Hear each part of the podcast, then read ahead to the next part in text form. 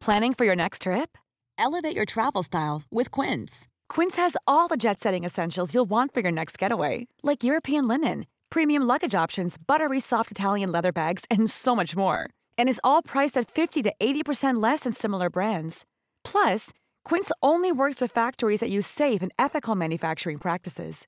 Pack your bags with high-quality essentials you'll be wearing for vacations to come with Quince. Go to quince.com slash pack for free shipping and three sixty-five day returns. Ryan Reynolds here from Mint Mobile. With the price of just about everything going up during inflation, we thought we'd bring our prices down. So to help us, we brought in a reverse auctioneer, which is apparently a thing. Mint Mobile Unlimited Premium Wireless. How to get thirty, thirty, to get thirty, how to get twenty, twenty, twenty, how to get twenty, twenty, how to get fifteen, fifteen, fifteen, fifteen, just fifteen bucks a month? Sold! Give it a try at mintmobile.com slash switch. forty-five dollars up front for three months plus taxes and fees. Promoting for new customers for limited time. Unlimited more than forty gigabytes per month. Slows full terms at mint mobile dot com.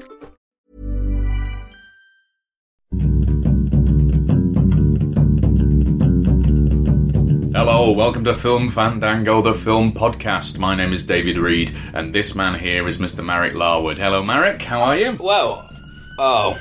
There goes the sirens.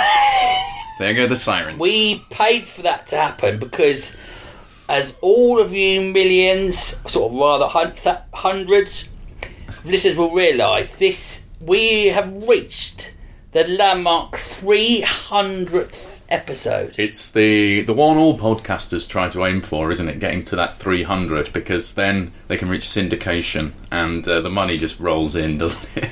But this is uh, uh, the level of consistency of us getting about uh, the same amount of listeners. Doesn't matter how low the bar is, we always hit it, don't we? We would like to thank all the people who've listened to the first five minutes and said, well, that's not for me. And kept us at our core group, yes, of uh, of uh, Film Fandango fans. Uh, three hundred episodes. How have we managed it? I think the fact that we just come round to your flat and just don't, uh, and put no effort in. I think that is the secret. Do no preparation whatsoever, other than watching a film you probably would have watched anyway. This, in many ways, this podcast is just a way for me to write off uh, my expenses mm. of watching films. And and travel and justify going to cinema by myself once a week. Yeah, yeah. But here we are, three hundredth, and we're ploughing on. Yeah, I'm very tired. I pulled a muscle in my back, and um, the nanny who lives next door, when the rich people live next door, was singing the wheels on the bus go round and round through the wall. Practically from six thirty through the wall at you, just straight. She makes this nut. She shouts at this kid, and just does this the whole time. From about quarter past six. I mean, that was probably annoying to our listeners th- then. Yeah, those three of those. Yeah, times that by a hundred, and do that while you're lying in bed, having pulled a muscle in your back, having not slept. Anyway, I don't want to use this as a forum for moaning, although I regularly do. Uh, yeah, we're here to talk about films, um, as per usual. Before we start, we should say we're sponsored by Her Film Project, who are an organisation that promote diversity in filmmaking. So if you would like to uh, get in touch with them and see what they're up to, go to her film project dot com and follow Her Film Project on Twitter. Do I count as diverse? Uh, to me, you do. I've, but to the world, absolutely not, no.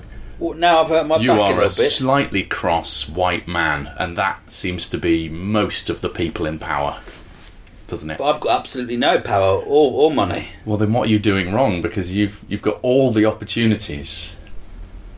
You've well, got I'm all of bit, them. So I'm diverse. What? What? Yeah, but what, what is it? I am the least successful white male. Is that? Yeah. Wow. Yeah. Oh, never mind. Well, I went okay. to the cinema. You went to the cinema. What did you go and see this week? Well, of course, I had to see the, um, the uh, Dunkirk. Dunkirk, Christopher Nolan's film about a battle. I keep on wanting to say Spunkirk for no reason. I'm sort of developing some weird Tourette's. Yeah. Oh, I like talking about bumming, man. Yes, a lot. Yeah. And then I've started to say to my girlfriend sometimes when when it's time f- for dinner. Do you want some bummer's pie? Or saying it's bummer's pie for dinner. I can't. I've got to stop saying these words.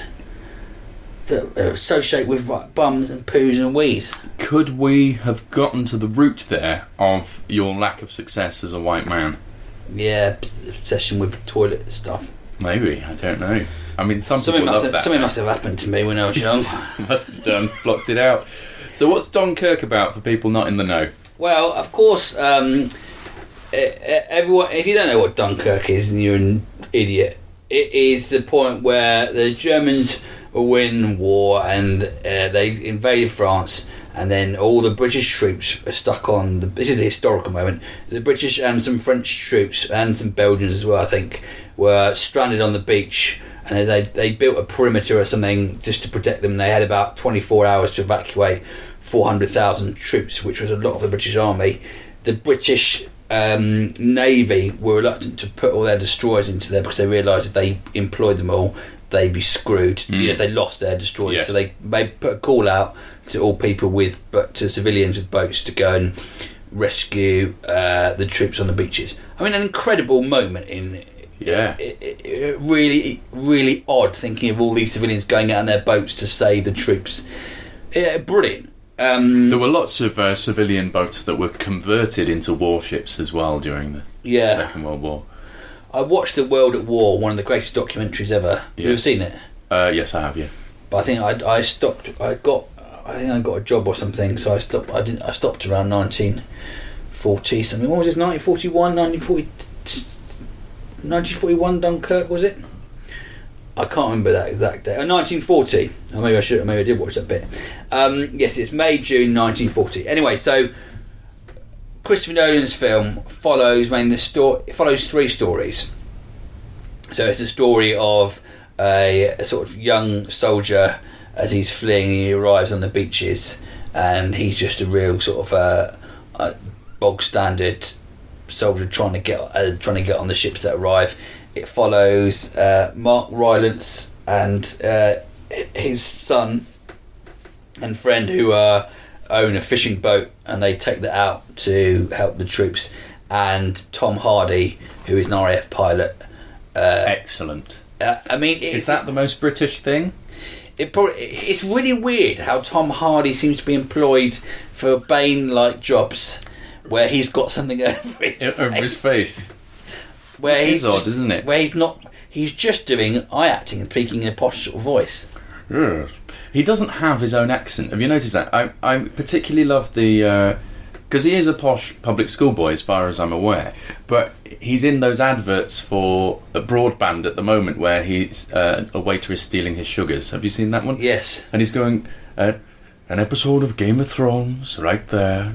You're not Welsh. What are you doing? he, he sounds like Richard Burton, and it's clearly, you know, just what's happened. But he has got, you know, I say I always bang on about Ryan Gosling having charisma. Tom Hardy oh, has got hugely. Superstar. Yeah, yeah, he really does. You just need to put him on the screen, and he's brilliant. Yeah, he's brilliant.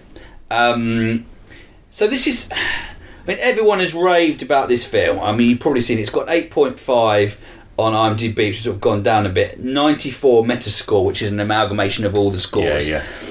It technically it is a brilliant film. I just thought, I, I mean, I should have really seen it on the thirty-five millimeter it was, you know, it's yeah, supposed yeah. to be shot on, because I think it would be astounding visually. And it is astounding visually. And, and Christopher Nolan is uh, a brilliant filmmaker. How long is it? It is about two... Uh, uh, I'm trying to see on here now. Should be near the top of the page. Yeah, I'm trying to read it, but some one hour, forty-six minutes. Okay, so... so not, wow, Nolan's managed to keep his film down. Yeah. That's good. So it... What's odd is, I think, I was watching this film, I know this film's good, and this is a strange thing I think is true of Christopher Nolan films. Mm. And I read an article in the uh, something in the Guardian, I, I hate the newspaper, about, about someone saying it left them cold. And I think this is a great film, but it, and you really feel you're having experiencing a sort of total experience of um, Dunkirk from three different sides. Yes. And there are, you know, it's... It, it, it tells the stories. There aren't sort of any real flaws in it, but I wasn't emotionally tied to any of the characters at all, because it sort of just plunges you straight into it. Yeah, you don't really know any of their history, And I, although it's, and I watched an interview with Christopher Nolan, which he did for Film four, and it was fascinating watching him talk about it. Yeah, because it's a bit like watching someone who's really, really good at maths at school talking about computers or something. Yeah, yeah. Where so he's a technician. He's he's a, yeah. he's a George Lucas type, really. I think so. Where he just went. The same thing with all of his films.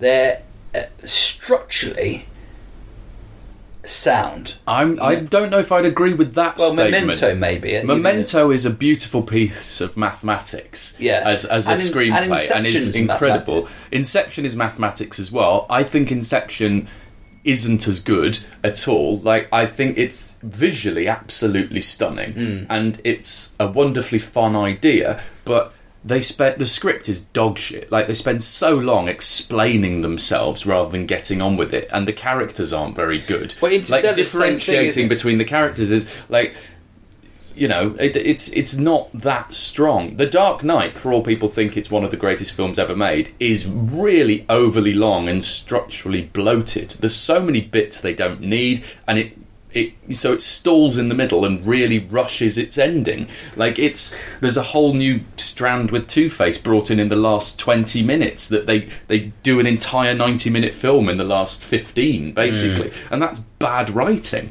Um, I think he's a bit hit and miss, but when he hits, it's incredible. Well, um, I, I think it's uh, and it's, it's fascinating. I recommend you listening to this interview, watching this interview on, on Film four with him saying, you know, of, of course it's a someone said you're gonna we're gonna make you're gonna make a film, film about Dun- Dunkirk. So it's yeah. one of the hugely uh, a hugely historical import, important moments, um, and so you've got that burden already. And he was talking about having all this money on spent on warships, and the temptation is to shoot loads on it. But he realised that uh, one brilliant bit he said was the audience is used to this uh, wealth of riches, visual riches. They don't see they're not there in real life. They don't see the massive ship and go. Yeah, yeah. They're used to seeing spectacle and being bored by it. Yeah, right? because, so, because yeah. computers can give you anything these days. Yeah, it, you've got to connect with the eyeballs of the characters, as in, you know, the human beings, or or we are just bored. Yeah, like it doesn't matter well, how I wasn't, many. I wasn't bored. I just didn't. I, I just didn't feel emotional attachment to any of the characters. I mean, they're just maybe it's just too brief. Maybe just go with one story. Mm. And they were strangely cold. I mean, I mean, Tom Hardy can be quite cold and aloof. That's his thing, which is good. Mark Rylance, I've never got on the Mark Rylance bandwagon. Have you seen him live? No, everyone said he was. Well, that's it. I mean, I, I, I've not seen many of his films, actually. I saw the B F G and I thought he was excellent. Um, but I've seen him live at the Globe, and I saw him in Jerusalem as well. And on stage, he is absolutely preposterously good, but big as well. That's what I oh, really? don't quite understand about his nothing. film. He no, exactly. He, he's tiny in film performances, isn't he? But he is huge on stage. Well, I saw him in Bridge of Spies, which I thought was bullshit. Right. And I started watching Warfall, which I thought I was quite bored by. But I'm not really. Uh, I, he just sort of plays it very small. They're quite. And, and the guy, uh, the young guy who plays a soldier uh, uh, alongside. What's his name? The bloke from uh, One Direction's in it as well. Harry what? Styles is Harry in it. Harry Styles is in it? Yeah. What? One of the young soldiers. He's all right. They're just quite... You don't really get to know the characters, and there's no real warmth to them. Right. And I really feel that that's in a lot of his films. Even Interstellar, I think Matthew McConaughey is quite a warm actor, so he added yes. a lot to it. It's a his... very cold story. Yeah, it the story almost is cold. Works because of its subject matter suiting sort of the strange alien isolation of it. But I, I agree. It, I think its flaw is that Matthew McConaughey is doing so much heavy lifting to make you like yeah. it. Um, I, I quite enjoyed Interstellar. I don't know if I'd watch it twice. Yeah, I think, I think the same thing with Dunkirk. I mean, I was thinking about this, thinking, what are the great films? And then there's quite a bit of the films that you would watch. You know, when they come on T V and you watch them. I mean, everyone, it's the most hack thing to say. But The Shawshank Redemption is abs- still, yes. you know, in my top ten greatest ever films. Because any time that's on, I'm just sucked into it yeah. at any point. And Strange, another one is about a boy with Hugh Grant in it. Really? I absolutely love it. It's brilliant. I've, I've only seen it once. I saw the more it. I watch it, the more I really love that film. Right. Um, We've not mentioned the two most sort of poppy, uh, if you like, uh, of Nolan's films, I would say, which are Batman Begins and The Prestige. And I, I really enjoy them both. Yeah. I agree, but they are more sort of light and fluffy. Yeah. Like, and but I enjoy the fact there's a bit they're a bit more fun.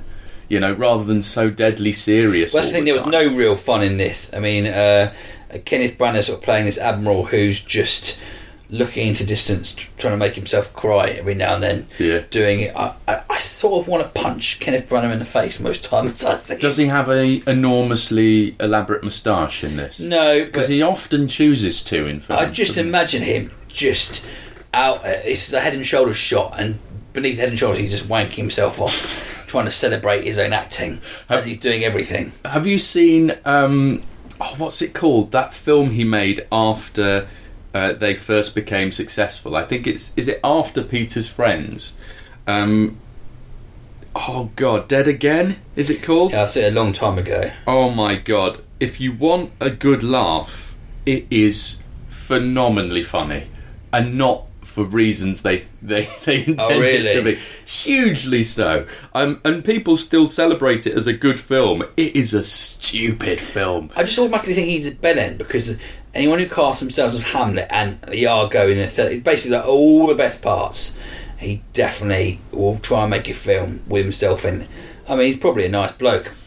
Probably I, is. Doubt, I doubt I'll ever be. I mean, I'll probably get a break somewhere and we'll listen to this and I'll get cut and up at the end of my. Literally the final nail in the coffin of my career. Maybe this podcast is the reason uh, we don't get much work. Yeah, well, yeah, everyone in the it. industry listens to him and just goes, well, fuck those guys. So anyway, Dunkirk, back to there. Yeah. I'm sort of marking it out of ten on a Christopher Nolan scale. Okay. So you know when you go to, say you go to the Edinburgh Festival, which we do, is comics, and and you go and see a good comic and you give them a three stars, and you go and see a, a, a sh- sort of shitter comic and they get three stars, but... There's, sort of, there's no way they're on the same level yeah, of those yeah, yeah. shows. But your expectation market, sort yeah. of dictates so the I, scale. I'm giving it seven Mareks. It's really good. You should definitely go and watch it. But I just afterwards, I don't really feel anything f- for, uh, for... It didn't really move me. Mm. There's no chemistry. I've talked about the whole... The, the African Queen with Humphrey Bogart and... Yes. Um, oh, what am I being? My brain is totally... Katharine Hepburn. Yeah. And that just being two people on a boat, just literally fueled by charisma. There's more charisma in one minute of that film than there is in this film. There are bits... My favourite story is probably the Tom Hardy story with the pilot one. It's the most interesting one. Right. There's some great moments. Is it like Locke in a Spitfire? Yeah, and I liked him and the other actor with it, and they're just... It just just do that story, you know, mm. and just do the before and after, then that would be a more interesting film. Yeah, yeah. But it's that thing of just, you're almost saddled with, uh, and he talked about that in an interview, with a, when you're telling a story of Dunkirk. You can't make out like it was one person's yeah, story. Yeah, how are you, there's yeah. four hundred thousand plus, sto- half a million stories, yeah. and you almost need to do a sort of, you know, Love Actually. land, land, yeah, land, sea and air. Right, uh, yeah, story yeah, yeah. to cover it, which he, which is difficult. Is when you when you have to compromise yourself to make a sort of general thing. It always ruins, it always weakens it. But I'm um, fascinated to hear. I think we've probably got some emails about uh, Dunkirk as well. All right. Well, let's see if we do. Uh, that's Dunkirk, seven Mareks. Um, I think it's time for this. Some people are writing letters, letters, we like reading them out. Here's an email from Stuart Baxter. Stuart says, hi guys and buddy and arsehole dog next door. Here you are... Sh- here you are short on letters, so here is an email. What is your favourite Christopher Nolan movies? Top three or top five? Up to you and depends on how long you have on the show. For me, it's Memento, Dunkirk and Dark Knight. Keep watching the films. This would fit in nicely if you, you review Dunkirk this week. Stuart Baxter, third-time writer. Uh, thank you, Stuart. Uh, favourite favourite Christopher Nolan films? Uh, Memento, Prestige, and I'd have to say probably Batman Begins. I prefer it to Dark Knight. I would say Memento, Prestige, and Inception. Okay. In- Inception is beautifully stylish. I will give it that. Like it yeah. is, it really is. And any film that is iconic enough that it is then copied Um, by everyone, and that then becomes part of the cinematic language of storytelling, is an incredible achievement. And the Hans Zimmer, so he did Interstellar as well, but yes. the, the Inception soundtrack is incredible. Yeah, it? yeah, it is. With those yeah. that, that now everybody does. Um, yeah, no, those will have to be mine. Who else has written? Another it? quick Dunkirk one before we go on to a three hundred episode. Uh, uh, it's from Caleb. Um, Dunkirk, not a film to enjoy, but what was the point of Tom Hardy? Great eye acting, but that. That could have been anybody. Also, spoiler, why did his... Uh, I, don't, I won't say that spoiler because uh, it's spoiler at the end of it. Um, it's a still a recent movie. Also, who is the biggest twat in Hollywood, the film industry? Worst attitude, notoriously difficult, and a great and generally shy, but still have a career. Thank you for the last three hundred episodes, of which I've listened to everyone. Congratulations, excellent podcast. Long may it last. P S. Tell the fuckwit dog next door to piss off from me. I have done. There he is, on cue. Absolutely incredible. There he, he, he heard you talking, Caleb. Um,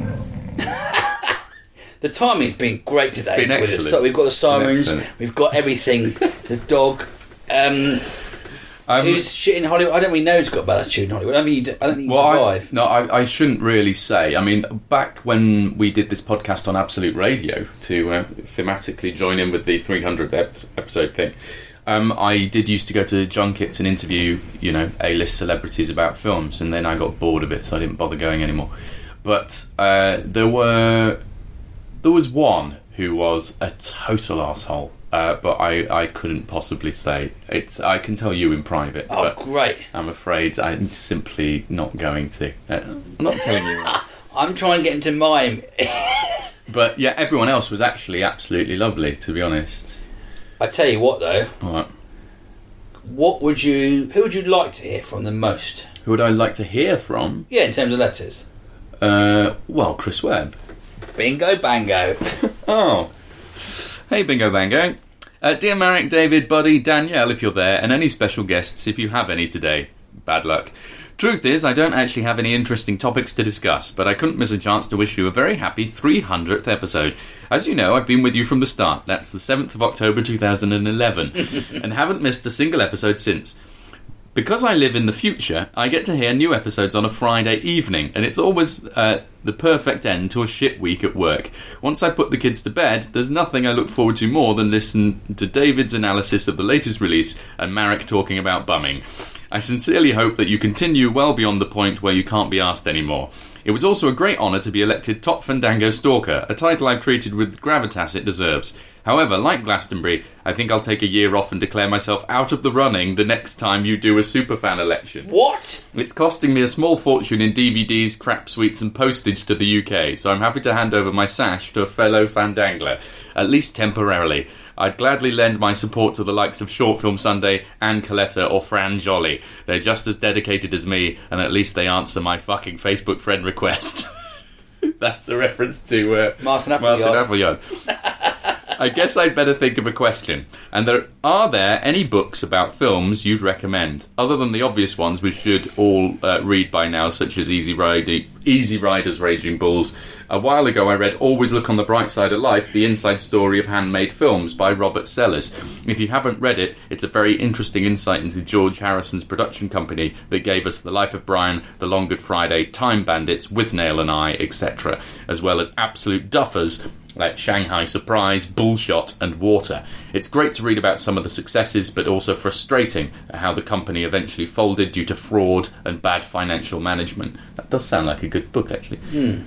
And if that's not enough, it's wonderful to read about what Richard Uncle Monty Griffiths thought of Sean Penn while walking, working with him on Shanghai Surprise. Any good books you'd like to recommend?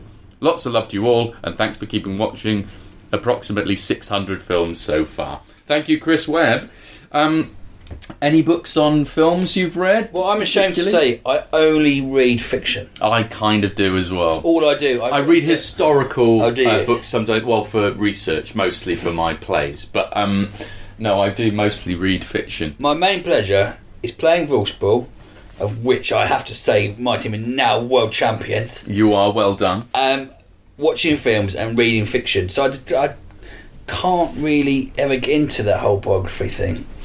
It does. That Handmade Films does sound fascinating, though, because it was a fascinating uh, origin for a production company as well. Do you know the story? No. Uh, was it just um, George Harrison had loads of money, so he just... Not really. Oh, okay. Um, uh, the, the brief version of it is how they came about, is the Pythons were making Life of Brian, and they were out in Tunisia filming it, when E M I, who were financing it, actually read the script. They'd just thrown oh I've heard that they money. pulled out and they, and need, they pulled yeah, out yeah. because of its potentially contentious subject matter, so they had to shut up production, and uh, I think it was Eric Idle went over to the States to try and drum up support, and whilst out, out there was chatting to his mate George Harrison about his woes, and George Harrison, who'd been, you know, he he was in the Beatles, so he's doing all right, but yeah. had been kind of shafted by management for money and wasn't one of the the main two songwriters, so didn't get all the royalty checks. Um, like a proper dude, took out a second mortgage on his house to pay for Life of Brian. Right. And so he's got a cameo in it as well. He's one of the what have the Romans ever done for us people in the crowd. Oh, really? Yeah. The more I hear about George Harrison, the more I love him. He's, yeah, he's a good, brilliant man. Good bloke. Um, anyway, uh, here's another one. Okay. There's a few three hundred letters today. This is from Paul Neves, and Paul says, Dear David, Marek, buddy, Chris Webb, and another listener, Stuart Danger Garbutt. With your three hundredth episode approaching, could you suggest a film to review next week that listeners listeners oh. can watch and send you their reviews too? They could also submit their favourite parts from the previous two hundred ninety-eight episodes. Maybe listeners could send you audio files of their own film reviews. Would save you some film watching slash reviewing. Hello to Jason Isaacs, and keep watching the films. Well, we should have read that ages ago. The problem is, is that we're going away from some holiday, so we're going to do a bulk record today, so we can't tell you. No, we can't tell you. We are we are pre-recording for to cover our holidays. But that's a good idea. At some point, we might take you up on doing that. It is. Um, yes, so you'll have to wait a month before we can do that, I'm afraid. Uh, another quick, there's a few different um, three hundred ones. I have to read them today.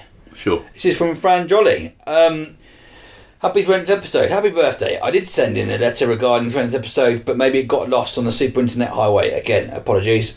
After you requested for us to submit their film treatments, I chose not to use any of my pre-existing ideas and thought of a brand new one for you. Yeah, this is based on, I think it was last week. Well, I talked about you sending in your film ideas. Yeah, send in your film ideas that. And we'll pick the favourite one. And here's his idea. Lizard Island is set on the Isle of Wight during the nineteen nineties. Our protagonist is an unhinged ex-Falklands veteran who discovers a pair of three D glasses that allow him to see the lizard people who exist among us. This is good already. He takes it upon himself to wipe them out on a one-man crusade of justice. Unfortunately, this is entirely in his head, and endlessly and endless reading of conspiracy theories and watching They Live, along with his meds, have taken him over the edge. The entire film was made through the eyes of play, the playing playing the hero, only intercut occasionally with local police, citizens having to deal with the harrowing reality of murders. Thank you for the last three episodes. It's been one hell of a journey. Keep watching the films, Francis. It's a reference to David Icke, who is the famous yes. Isle of Wight resident who believes in giant ex-Coventry goalkeeper. He, he believes in uh, the royal family of lizards. Yeah. Yeah. A couple more three hundred emails. This one's from um, fellow Wolfsball player Rob Marland. I should add as well, everyone's starting off, all our fans are starting off their own bloody podcasts. Yes, well, Chris Webb started his own film podcast. Yeah. Uh, about whether whether old films still stand up. What's it called? Um, let me find, I should find out. Still no. Good or something? Still is it still got, good? Still at it? Is it still... Is still it got still it. Good? It's with Chris Webb. Chris Webb, still going, still got... I'm going to look it up now. I can't not plug Chris Webb's podcast, probably. No. Uh, Still Any Good. Still Any Good. You can follow him on Twitter at Still Any Good. Rob Marland also has his own Voiceball podcast, which is about films he watches with his mum. Um, well, he doesn't. His mum goes to watch films. Anyway, here's his letter. Congratulations on three hundred episodes or of whatever this is. Here is my mo- movie idea. I came w- up with it in a fever dream seven years ago, so you know it's going to be good. Matthew McConaughey... For, for the... I had to spell Matthew McConaughey's name in a pub quiz the other night um, as well, and it's very hard. Yeah. Um, is a thirty-five-year-old man. Don't worry about how old he really is. His playing age is always thirty-five. But despite being a fully grown man, Matthew McConaughey has refused to become independent from his parents. You could say he has failed to launch. Hang on a second. So far, this might sound familiar, but no, here's the twist. Matthew McConaughey is still a fetus. To be clear, he is a thirty-five-year-old man, but he has never left his mum's uterus. After refusing to be born, he has demanded that his mum stuff a sofa bed, an Xbox, and all manner of mod cons up her chuff, and he now lives in a sort of biological TARDIS. It doesn't travel in time, it just looks really big from the inside. Sarah Jessica Parker, also thirty-five, don't argue, is the woman whose job it is to persuade Matthew McConaughey to be born. Cue a series of awkward dates which involve a lot of shouting through Matthew McConaughey's mum's belly. There's probably a humorous scene where Rob Schneider is asked to feel the baby kick and gets his teeth smacked out. I'm not sure how it should end. Either Matthew McConaughey is born or Sarah Jessica Parker decides to join him in the uterus. I prefer the second option because then we can have a really progressive scene where they f- they disagree about redecorating. It's called Fetus to Launch, or maybe Failure to Birth. Whatever you prefer. Toodle pip, Rob Marland. Good idea. You like that? Got one set as well, pretty much two sets, just... inside and outside. Yeah, a bit like Saw. Yeah. Yeah. But, but, but less... Well, either more graphic or less graphic, depending on right, how it goes, right, really. Actually. Well, here's one more final three hundred episode letter. No, it's not, because I've already read it one. That'll do. That'll do. Thank you for your letters on our three hundredth birthday. Um, well, not birthday. You know, what is it? Just... three hundred anniversary. Slog. Slog.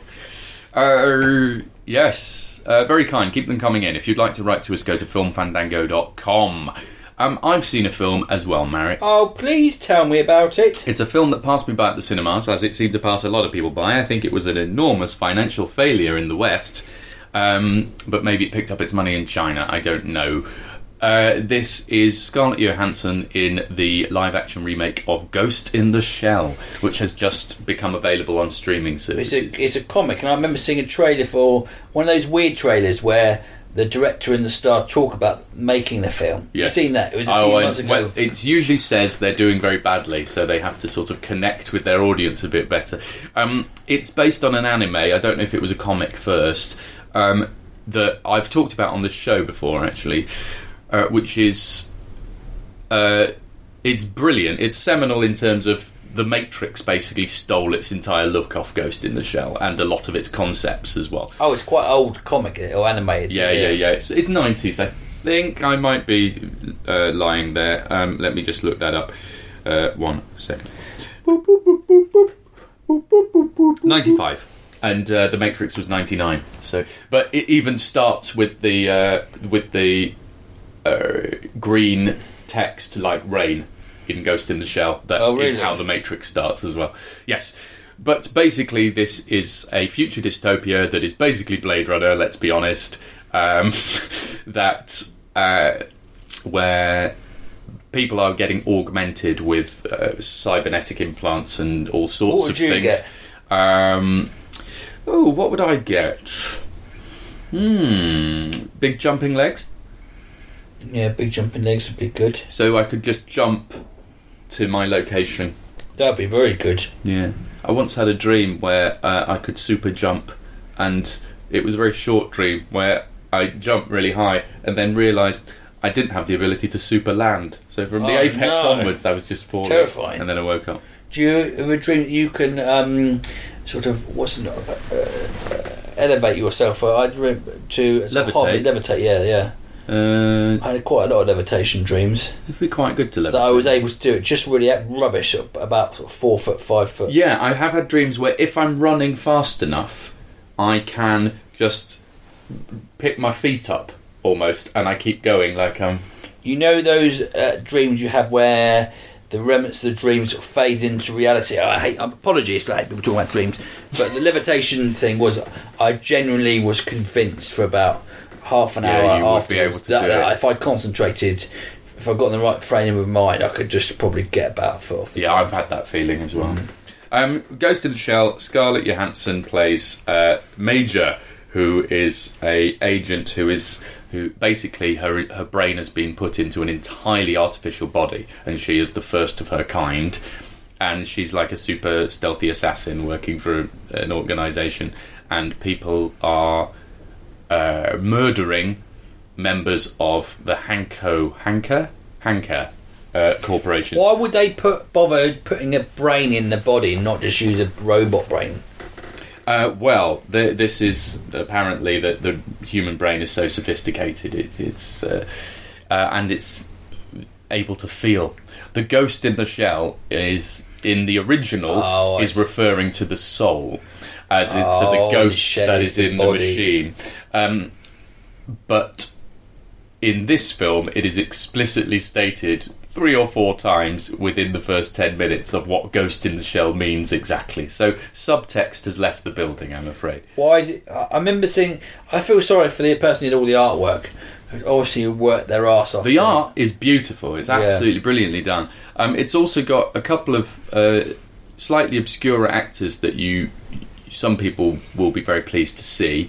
Um, the guy who plays Euron Greyjoy at the moment in Game of Thrones is in it, uh, as is um, one of the cast of Dawson's Creek, uh, Michael Pitt, who you'll probably recognise. He does quite interesting films. He's in Hedwig oh, yes, as well as yes, other things. Oh, I know him. Um, but also, uh, uh, Beat Takashi Kitano is in it, uh, who is from Takashi's Castle, amongst other things. Oh, wow. But he's excellent. He's he's bloody good. Juliette um, Binoche is in it. Yeah, Juliette Binoche is in it as well. It's an odd, odd sort of hodgepodge of a cast, to be honest. Very so- few people have English as their first language in this, which gives it a very sort of...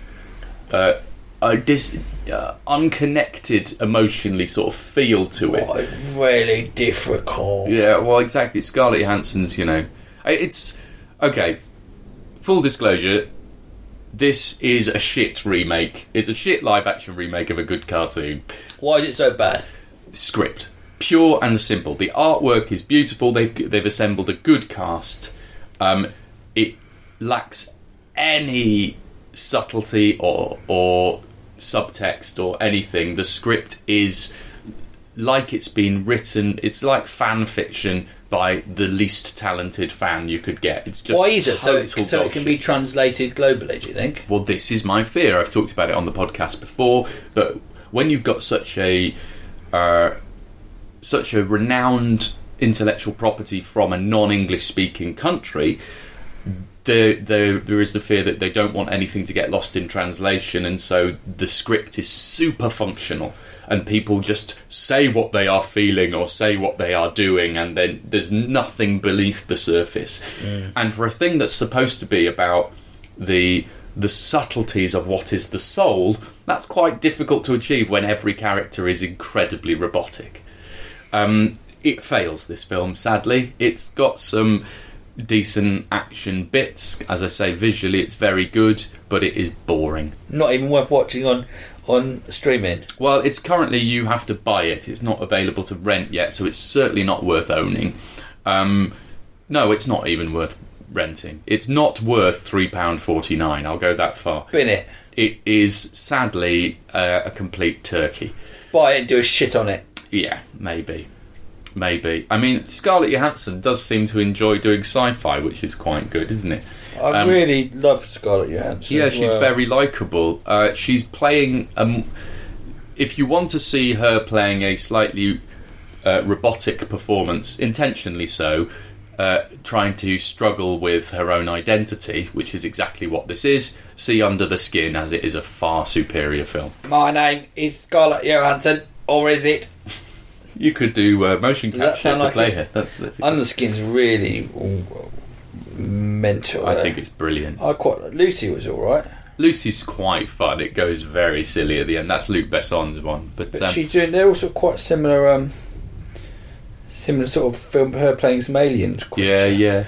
And even she does the voice in uh, Her as well. Yes. It's weird that she's sort of seen as the robotic actress. Well, I think uh, she's, because of her stint in the Marvel movies, she can do all of the... She's both a huge star for her slightly quirky beauty, and she can do all of her own stunts, because she's got so much experience doing it now, you know. You don't get old people playing robots, though, do you, normally? It's a problem. Well, because robots don't age. Yeah, that's a bad... Although Bishop in Aliens, he, he had a craggy face. He yeah, probably wasn't right. that old. But... And also, the fir- uh, Ian Holm, the first yeah, Android in and Aliens. So you're talking rubbish, right? Oh, never. So that's some more bullshit that came out of my mouth. Yeah, yeah. Um, well, that's about it, then, do you reckon? Yeah, I wouldn't how bother going da- to see Davids? Goat three. Holy shit. Yeah, it's not strong. It's just boring, you know. The scripts need to be better than that. And... and especially when it's a remake, you need to do something especially good to make it your own, and all they've done is remove the subtext. That's it. But and, your bloody and ideas made it, up. And, and made it actually a story that is more like a thousand things you've seen before than the, the more e- interesting, slightly obscure story that the original had. That would be a good name for a film. Hmm. A thousand things you've seen before. Yeah, that would be good. So it's just a huge list of cliches end to end of the yeah. film. I bet it'll be exactly the same as one of the Spider-Man remakes. um, that's it for this week. Um, thank you for all your letters um, for our three hundredth episode. We'll be back next week with number three hundred one. Um, if you'd like to get in touch, as I said, go to film fandango dot com and you can get in touch with us from the contact page there. And also we do all of this for free. So if you'd like to donate towards our running costs for the last three hundred episodes... Um, then again, film fandango dot com and click the donate button. Everyone who has, thank you very much. Uh, we will see you next week. In the meantime, keep, keep watching, watching the, the films. films.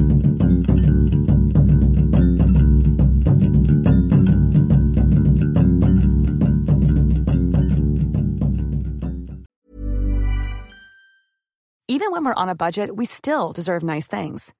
Quince is a place to scoop up stunning high-end goods for fifty to eighty percent less than similar brands. They have buttery soft cashmere sweaters starting at fifty dollars, luxurious Italian leather bags, and so much more. Plus, Quince only works with factories that use safe, ethical, and responsible manufacturing. Get the high-end goods you'll love without the high price tag with Quince. Go to quince dot com slash style for free shipping and three sixty-five day returns. Planning for your next trip? Elevate your travel style with Quince. Quince has all the jet-setting essentials you'll want for your next getaway, like European linen, premium luggage options, buttery soft Italian leather bags, and so much more. And is all priced at fifty to eighty percent less than similar brands. Plus, Quince only works with factories that use safe and ethical manufacturing practices. Pack your bags with high-quality essentials you'll be wearing for vacations to come with Quince. Go to quince dot com slash pack for free shipping and three sixty-five day returns. When you need mealtime inspiration, it's worth shopping Kroger, where you'll find over thirty thousand mouth-watering choices that excite your inner foodie. And no matter what tasty choice you make, you'll enjoy our everyday low prices, plus extra ways to save, like digital coupons worth over six hundred dollars each week. You can also save up to one dollar off per gallon at the pump with fuel points. More savings and more inspiring flavors make shopping Kroger worth it every time. Kroger, fresh for everyone. Fuel restrictions apply.